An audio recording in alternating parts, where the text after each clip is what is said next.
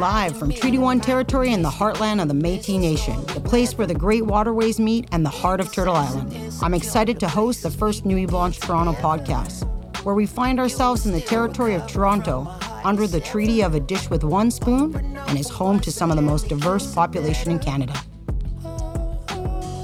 I am your host and artistic director, Julie Nagam, and this is our second season of Belonging to Place. I am jacked for episode two, Shove It, which uses the knowledge of skateboarding to invigorate practices of language, self determination, and culture. This episode reflects on the importance of mentorship to inspire new generations of skateboarders armed with their own confidence to build skills in riding and self worth. Today, we're speaking with skaters Rosie Archie, Joe Buffalo, Riel Stevenson Burke, Mark Igloliorte, and language keeper Zippy Nosasak. Board culture is something that is close to my heart. It doesn't seem so long ago that I started to learn how to snowboard behind a sled in the middle of the prairies, or recounting the hours spent in a parking lot trying to balance on a skateboard, to rip by with no effort, to master a kickflip or a pop up. I would take out all my stress, all my political frustrations, because there was no better feeling than riding. I felt so free and unhinged from all the teenage angst racial issues, gender dynamics, and conservatism. Each mountain, parking lot, peak, valley, ditch, or gravel pit gave me a sense of my relationship to the land and created a strong connection to place. And this is still the case.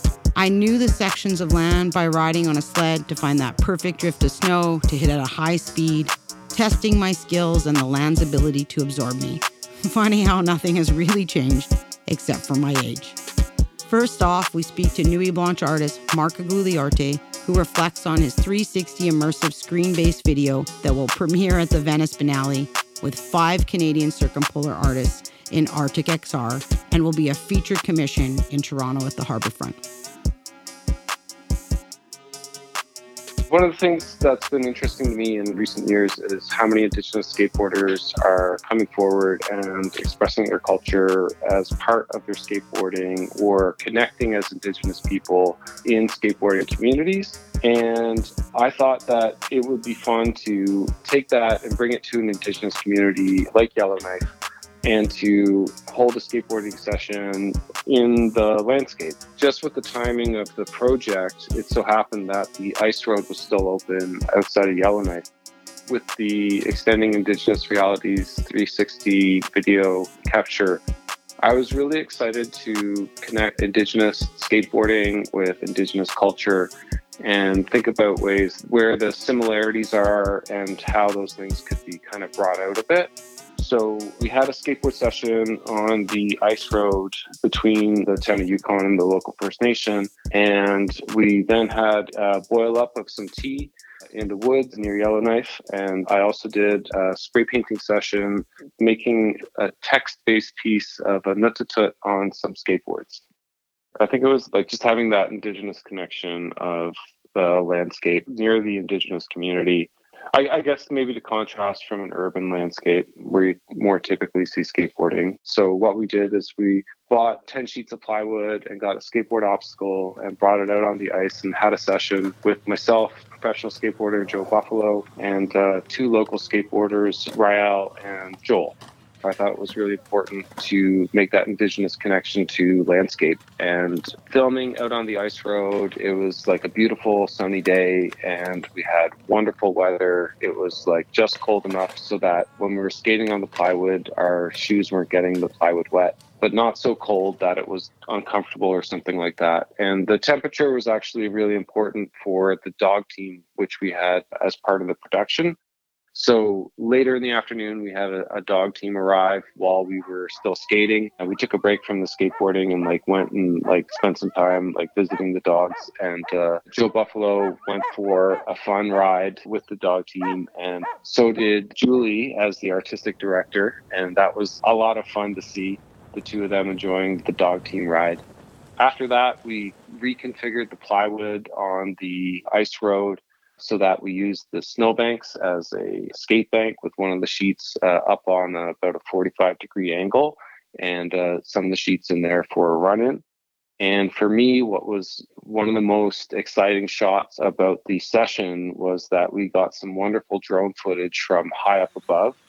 And what that brought into the video was the to see the ice road in like this really deep dark blue uh, with the kind of white cracks going through all over the ice and getting like a real sense of scale in terms of the road and the ice lake that was around us. That part of the video production is something that I'm really happy that we captured because when we got there, the ice looked amazing, but where we were shooting more or less at eye level, it was really hard to think like that would be as rich of a component as it became. It was really exciting to work in a different medium for me. I think the the thing that I, I was most excited about with the film production was working with a team of people and the two days that we were shooting, one of the funnest aspects of it was like coming up with a treatment, communicating it to the, you know, like over a dozen people that were supporting the shoot and all heading out in like a series of, of vehicles together to go and, and shoot the production. And in terms of like a painterliness, I, I often find like the kind of like way that you can work inside of a studio by yourself, like uh, there's a lot of false starts and then the timeline isn't necessarily as clear as like there's a particular shoot day. So I was really excited to have to be working in a completely different kind of timeline rather than trying to figure out on my own in the studio like what exactly my work schedule is like, but to actually have like um, set deadlines and to work with a team and to kind of like sort things out ahead of the shot and then just go and there's so much pre-production work that is done beforehand but it's really exciting when the shoot starts and everything is already lined up and then it is what it is. The other aspect of the shoot, which is actually more in line with painting, was that part of what brought me to this project was that I was spray painting uh, skateboards uh, with Inuktitut using really kind of subtle and colorful gradients between the boards and the text uh, that I was using letter stencils for and I had such a great time. I made two large uh, wall-based installations of 20 skateboards each, using Inuktitut words and, and thinking about the process of learning and painting and and using color. And all those things were really fun. And also just like to focus on working with color and all these different kind of color relationships through a specific kind of color theory. First with uh, split complements, and then looking at color triads and then tetrads. It was really exciting to kind of focus on a development of, of color and specifically using it in gradient.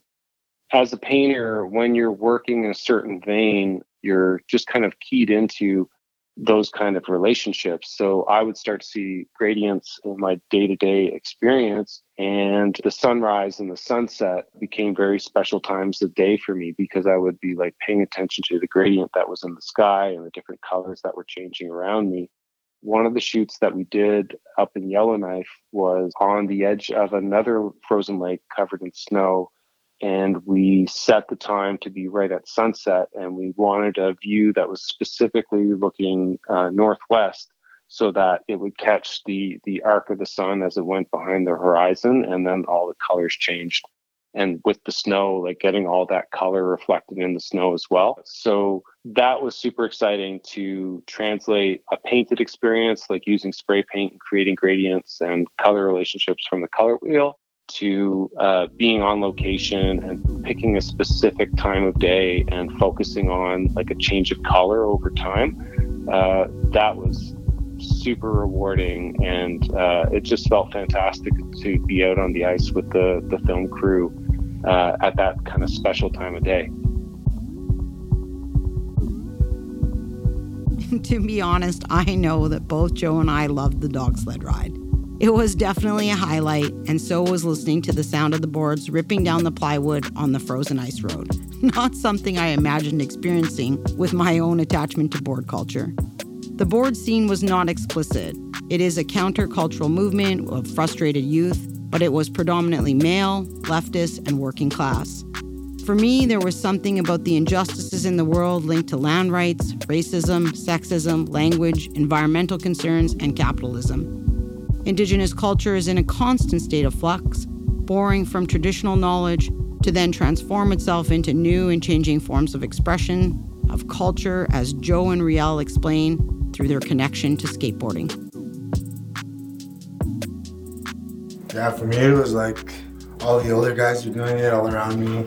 And I like couldn't even afford a skateboard, and I call myself a skateboarder. I like identify as a skateboarder. it was like what all the, all the troubled kids would do, you know. And I was just like, in the '80s, it just looked so badass, you know. I, I was just like, I want to be one of. I'm like, I'm a skateboarder, but I didn't even have a board, you know. So it wasn't until I like found one at like a garage sale or whatever, and even then it was like a Toys R Us kind of looking board, you know. And I couldn't even stand on it. I was kneeboarding everywhere. and so, yeah, I remember like kneeboarding to town, and everyone else could stand up and skate, and I was like kneeboarding, and I ended up getting picked up from like one of my mom's friends, and they were like, "Yeah, we." He like brought me back to, to my reserve. Like Marilyn, we found your son kneeboarding the town again, you know, whatever, you know. And so those are probably like my earliest memories was trying to keep up with the older dudes who were pushing the town to go skate. Well, when I was like 11 or 12, like we had a bingo hall on my reserve, and we it was the only like asphalt, the only like concrete, and so they hired security to just for us to come and bust us, and. Uh, eventually I was just like, mom, like it was like my late uncle, late Johnny Johnson, that he was like Johnson security. He would like show up and would fully, we would just like get chased. It was like the thing to do. But eventually she was just like, yeah, here's like start a petition. And I'm like, okay. So I just like, I'm like signing my own names and like Tony Hawk and like whatever, Bart Simpson, all this stuff. And like uh, we put it at like the corner store and like the bingo hall, the hockey arena, everywhere, you know, the Memorial Center and all that and eventually, I was like a little political activist, and I didn't even know what it was I was doing. So what I eventually ended up getting like 660 some odd names, and was just like, all right, we we want a skate park, and so there was this like foundation, little patch of concrete that was in the back of a memorial center that used to be an old auto body, and we pretty much just yeah, these guys from Edmonton came down and back then I was so young that they just built like a 30 foot wide, 10 foot high vert ramp and a six foot wide half pipe and with a four footer. And we had three half pipes. And so that was like my foundation right there, you know what I mean? And so I still skate with these guys to this day. They're like, they've all got kids who skate. And like, it's crazy. And so um, they pretty much like instilled in me what I thought. I thought I knew my stuff, you know, and whatever. And they were just like sponsored, you know. These guys were like next level. Yeah, pretty much seeing them come to my town, to come to my reserve, and just like blow my mind on what it was that they were able to do. And it was like, "Camp skateboarder," you know. This is what I'm gonna do, and like I started learning. And before you knew it, I was like, all the other kids on my reserve were getting so good at it. They were getting better than I was. You know what I mean? Just because of yeah. these ramps that were there and having that foundation, I was like making sure that they get resheeted every year because there was no there was no roof over them or anything. It wasn't until like I went to residential school that those rams very much ended up just getting torched because I wasn't there to like take care of them. Yeah, I was like the caretaker. Yeah. And so, yeah, those are my earliest memories. Is just being a little skate rat at the.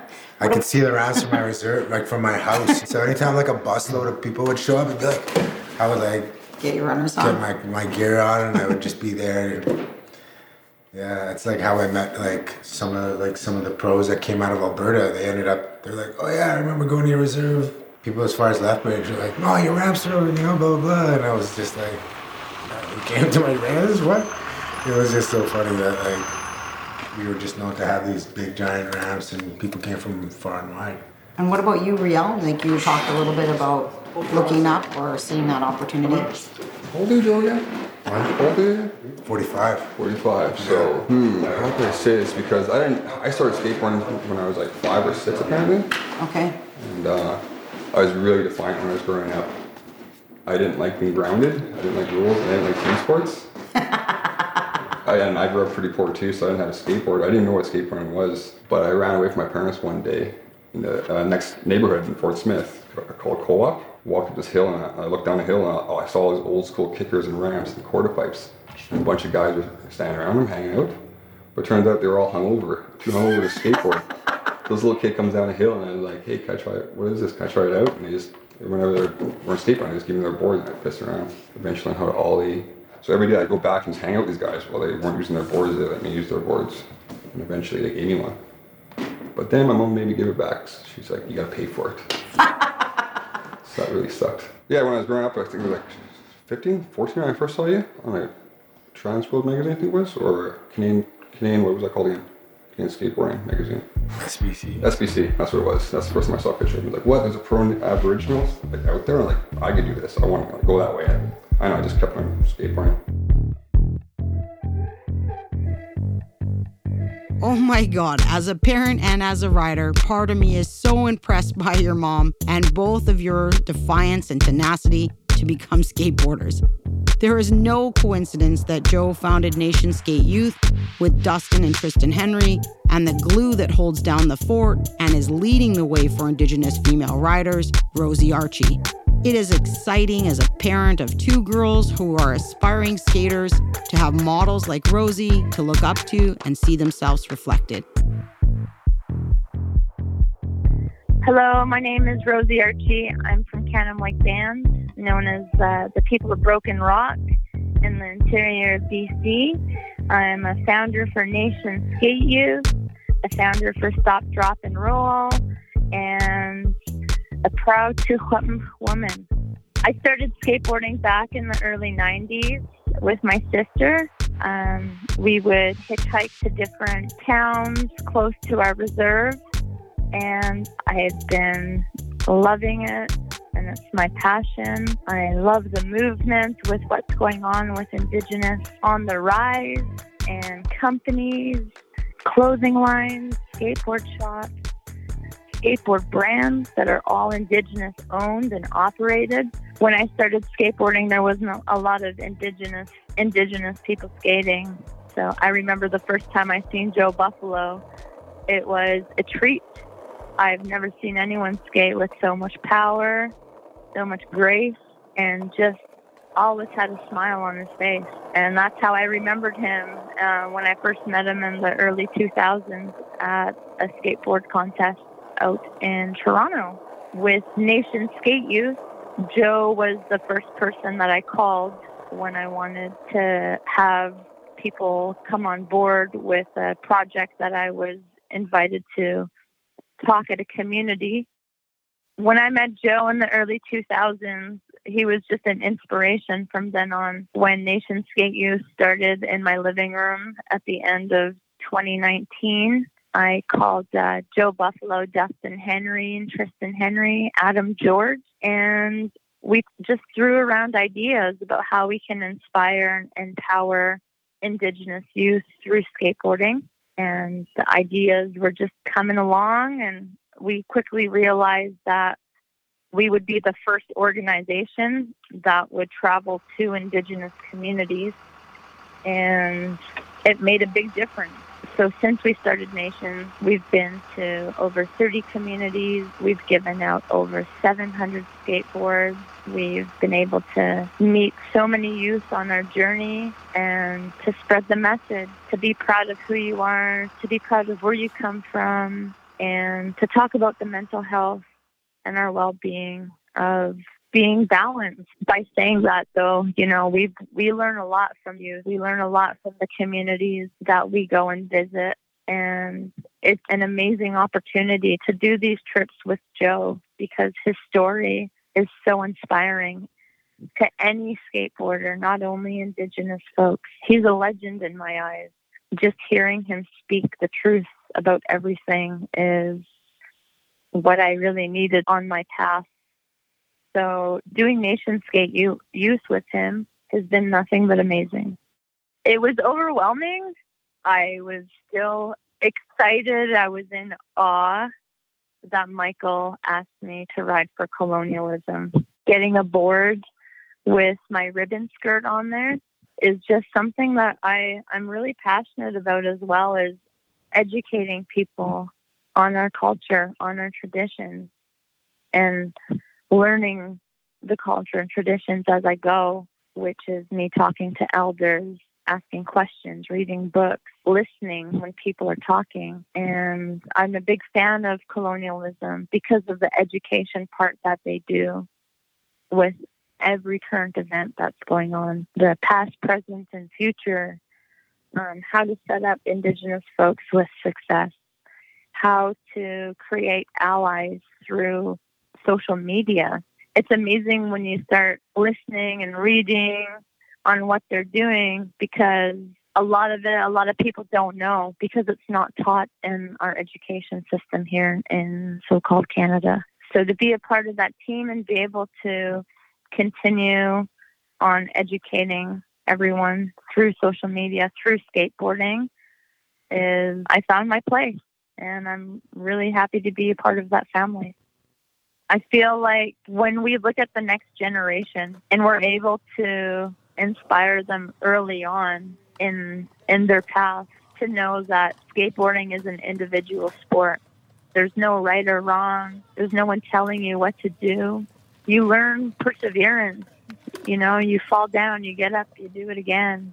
For youth to be able to hear someone tell them to not be ashamed of who they are and where they come from because of the colonial ways that we've been taught and to break down those barriers for them I think that's, you know, a big reason why Nation Skate Youth is successful is because we are impacting our youth in real time. And being able to give them our time is very valuable, and for them to give us their time, just the same. So, having youth have confidence and be able to do drop in and do tricks on the first day of them skateboarding is something that I have never had in my life. I think that's just truly amazing. It can happen early on in theirs. And if they stick with it or not, at least we know we've given them the opportunity.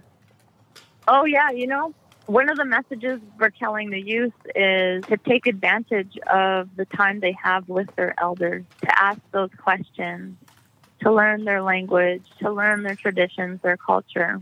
And then you go to communities and they're already doing that and they're already speaking their language and they're already going hunting and fishing and, and carrying on those traditions. So it's just nice that, you know, we get to talk about it, but we also get to see it. I think for all the youth out there that, you know, are trying to find their path with something in life is go sit down with your elder. Go sit down with your grandparents if you have them, aunties and uncles, and learn something, something new. But that's that's me. I would just love youth to have the opportunity to do things that they normally wouldn't try, like skateboarding. So, everyone who's donated to Nation Skate Youth, we thank you from the bottom of our hearts because you're making an impact with us and following our journey. I thank you. Thank you so much. Rosie and the whole crew at Nations is an inspiration. The work they're doing is incredible. Just as elder and language keeper Zippy has done for Inuktitut and Nunatsiavut, she has been a force by making space for new generations to empower each of them with the pride of their language. My name is Nunatsiavut. I'm originally from Nain, Labrador, Nain, Nunatsiavut, Nunatsiavut region. I was raised by my Anansiak, Nadatsiak, Ida, and Noa I am now living in Ottawa, Ontario. Inuktitut language is very important. It's our identity uh, as Inuit people. Inuktitut is was passed down to us by our ancestors, and there's more and more of our elders that is passing away, and our language. I think it is in crisis, but nice to know, nice to hear. Younger people are wanting to learn how to speak Inuktitut and it's very important for our people to keep our language because it's our identity. Being raised by my grand, my parents, my grandparents, Inuktitut wasn't spoken at, spoken at home, especially in my grandparents' home at Tatsak and Ansiak's house. I don't think I ever heard them say one word of English. English wasn't spoken in our home. Also, my aunt, my grandmother, Harriet Nukatak, they're originally from Hebron. I've never heard her speak in uh, English. I've only spoken, they only spoken to me in Inuktitut. I've only spoken back to them in Inuktitut. And I think I started learning English when I went to school in kindergarten. What really pushed me was when I first moved to Happy Valley Goose Bay in the early 80s. I raised my daughters there. It was a little bit challenging of being away from home, and there was quite a bit of racism and prejudice when we were living there. my kids uh, were called names, and in school, and people were there were very supportive. Like if we wanted to speak in Inuktitut, I didn't speak in Inuktitut in Goose Bay to my kids, mainly because of that. And when I had my youngest daughter, I decided I don't want to speak English to her. I just want to speak Inuktitut to her. And I wanted English to be her second language. So, in order to succeed, I had to speak in Inuktitut only at home. And her father, who is not Inuk, non-Inuk, I taught him how to speak Inuktitut, and he was working. We had to only speak Inuktitut at our home in Goose Bay in order for my youngest daughter to be fluent. And we labeled everything in our house, right down to the spoon in in Inuktitut. So she only heard Inuktitut. Then she started speaking in Inuktitut only. And when we brought her to the Mother Goose daycare, she she didn't like it there because she couldn't speak English. She didn't understand what they were saying to her, and she didn't want to go back. So it became very successful, but um, I did it because I was sorry that I didn't teach my older daughters, but I fully encourage Inuit who want to learn how to speak Inuit to, to start at home, start labeling everything, the door, your room your house illuk, um, windows igala, table, stock, it's about that chairs, everything. If you label everything and continue to use it, it will work. The dictionary you're talking about is a Nunatsiavut region dialect. This was created by my youngest daughter, uh, father, and I. So we created this dictionary virtual Labrador museum and with some help from other people, other Inuit people, and uh, a few of our elders. And we wanted, I wanted to make sure that we had a dictionary in our dialect while we still have a chance to really remember all the Inuit words that some are not being used today. So the dictionary, we decided to make an Inuktitut dictionary at home. This wasn't funded by anyone. It was just created from what we know and from what Inuit words were used by the elders. And we had few Inuit elders proofread it to make sure we were correct.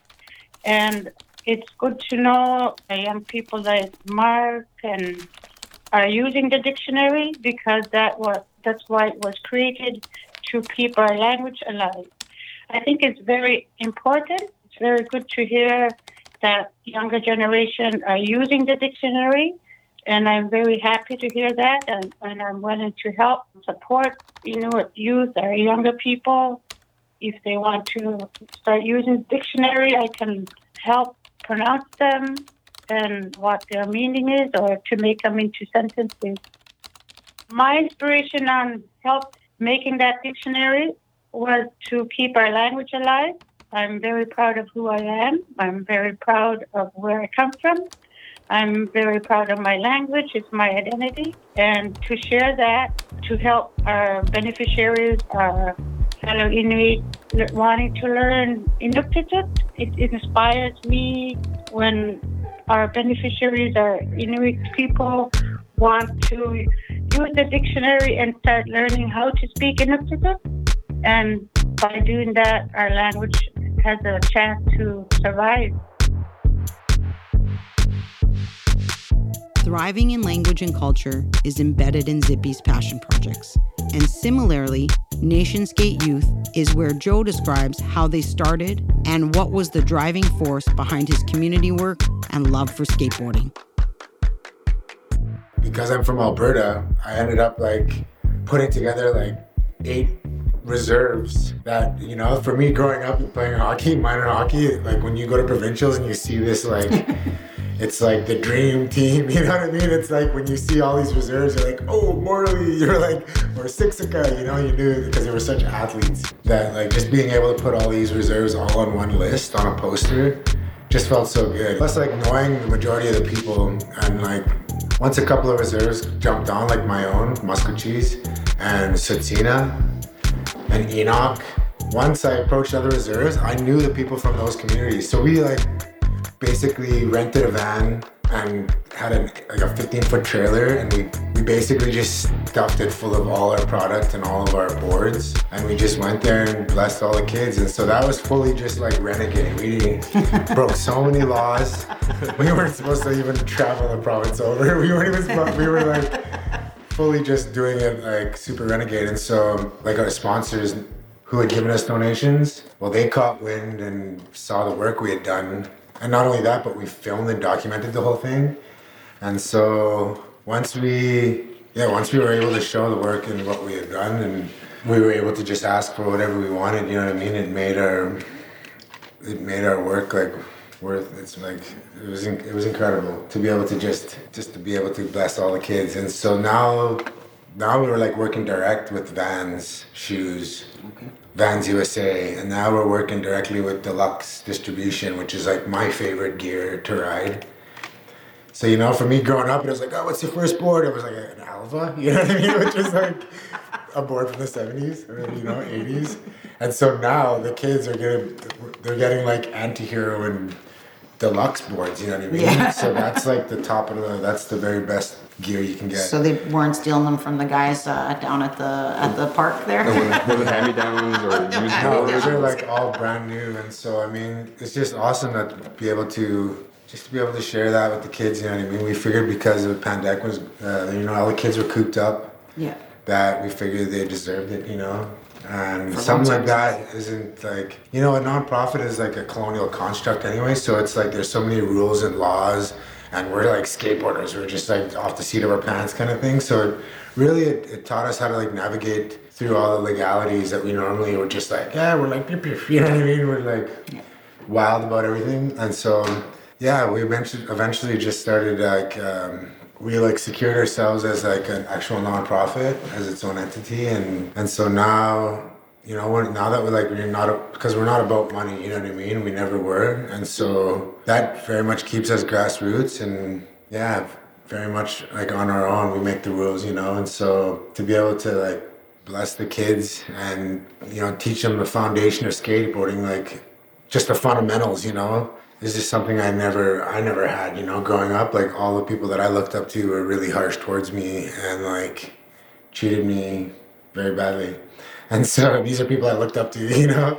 And so it was just like so weird that like yeah, I mean it's not weird, it's just like a special time right now to be able to give back, you know, so that that way the kids don't have to like trial and error the way we did, you know. We try to get to them before the bad guys do, you know, and so that way, you know, we're able to share them the many avenues, the positive avenues that skateboarding can provide. Like if you're not the best at skateboarding, well then you know you can make the videos or you can make the clothing or make, you can build the ramps, you know what I mean? There's so many positive avenues to go down. And so yeah, we like to get the kids involved and you know, we'll, we'll give them the cameras and the you know, have them taking photos and filming and everything just so they can get the credit to feel like they're involved. So yeah, it's awesome because now they're able to like now now my DMs are blowing up with kids who from 2020 are now doing three flips and making edits and like kickflipping downstairs and I'm just like, yes, this is like really why we're doing it, you know.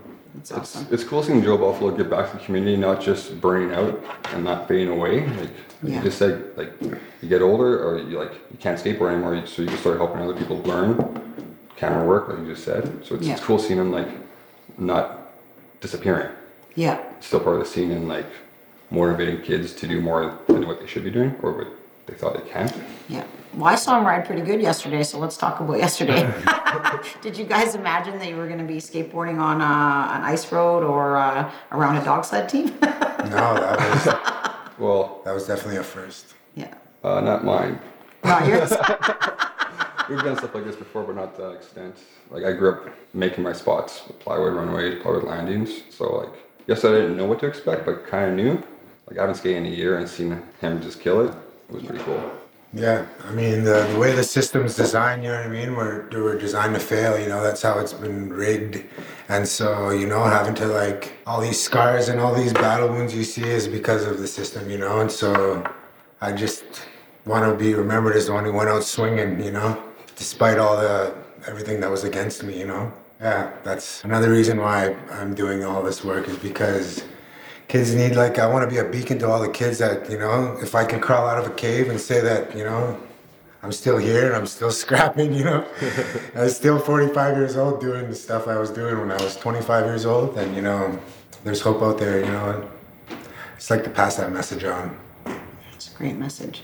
Do you want to talk at all about the boards as we wrap up? Or oh yeah yeah. uh, I have this one here that I gave to Riel this one here was an actual like uh, piece of ID that I had was give, like they gave us ID cards when I went to residential school, and this one was from Lebret, which is in the Qu'Appelle Valley at the Qu'Appelle Indian Residential School, and I was dating a girl back in grade eight whom I gave her my piece of ID and it was like we exchanged ID, and I was like I'll see you next year kind of thing, you know, pure puppy love, and so I didn't know she didn't return the next year, and I just thought selfish me. She may have, you know, she just didn't want to come back or whatever. She like, she may have gotten apprehended from the system. Who knows? But I remember just going on with life, and Facebook had just come out, and I was like such a wreck that like deep into my addictions and alcoholism that everybody around me was applying for like residential school settlement and this and that, and I tried to and because I had gone for five years. So I was like, oh yeah, I'm like, so I went, you know, like blah blah blah. And they were like, yeah, there's no record. Like they've they've been the records have been destroyed mysteriously. Well, that's just another layer of just I'm just gonna hate everything else even more now. And so I pretty much got, had a like so I remember getting Facebook and all of a sudden a girl that I had dated the one whom I had dated back then found me on Facebook and was like, "Yeah, did you find you know did you apply for your settlement yet?" And I was just like, ah, like whatever, like no, I was just fully on some hate mood, and she was just like, "Oh well, check this out," and she took a photo of this piece of ID Wow. that she had kept 20 years later, and I was just like, I had goosebumps, like straight up, just like. What? I thought you broke my heart. I was just like, I was so level of just like, whatever. And so she was just like, yeah, no. She's like, what's your address? And I, I'll mail it to you. And I was just like, no way. And so this, not only this grant me like the five years of school, like, and the settlement or whatever, but it also like allowed for closure for myself, you know, and like knowing that I did crawl out of this place, and you know, not a lot of people who I went with are still like alive, you know, and like and again how the system is rigged. This is they were designed. There was a form of genocide, you know, just like the whiskey trade and killing off the buffalo. You know, it was the same. The government enforced this on everybody, and so it's like a big deal for me because the the board, the company colonialism skateboards very much tells the stories of of the ones I lived, you know, and so to be able to get a board given to me with a story as powerful as this, you know what I mean? It just feels pretty rad. And yeah, I've been uh, a part of colonialism since like 2016. They actually gave me my first board, which I made it on a tribute to my great grandfather, like great great great like five six generations ago, Chief Poundmaker. And yeah, the government basically, you know how they revise the history books and they, you know what I mean? They change the history they he was like a bad guy, you know. They labeled as a horse thief and just a troublemaker and this and that. When really he was a man of peace. And so to be able to like to be able to honor him on a board in my very first pro model, I've been talking about this since I was eight years old. So this is like I can't even put it into words, you know. Bringing this indigenous relationship to this counterculture and rewriting the colonial narratives through skateboarding is kind of badass. There is a whole history of indigenous leaders like Joe's great great grandfather who have been pushing up against the system. My hope is that art can radically shift public space to spark up dialogues about culture and knowledge. I am super jacked to have Mark's massive, large scale sculptural skate plaza on Yonge and Dundas Square, which is a coveted skating location. I am also relieved that the inspiration is a fish weir that so strongly connects to the meaning behind Toronto, which can be translated to logs on the water, which was a method of catching fish.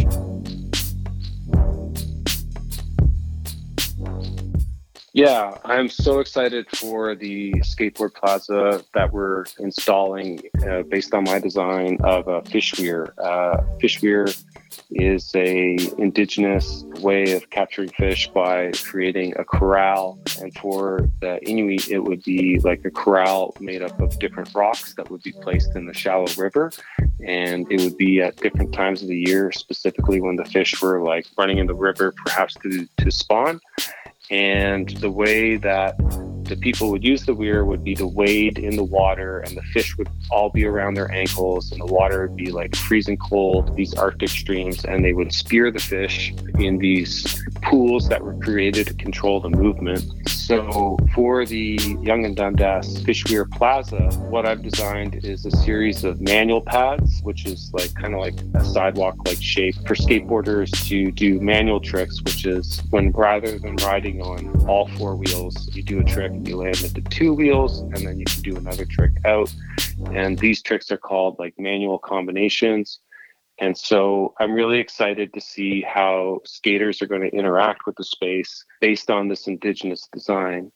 And I kind of landed on using the weir because I really like the way that there's all these connections to movement. The weir is meant to channel the movement of the fish, it's dependent on the movement of the water.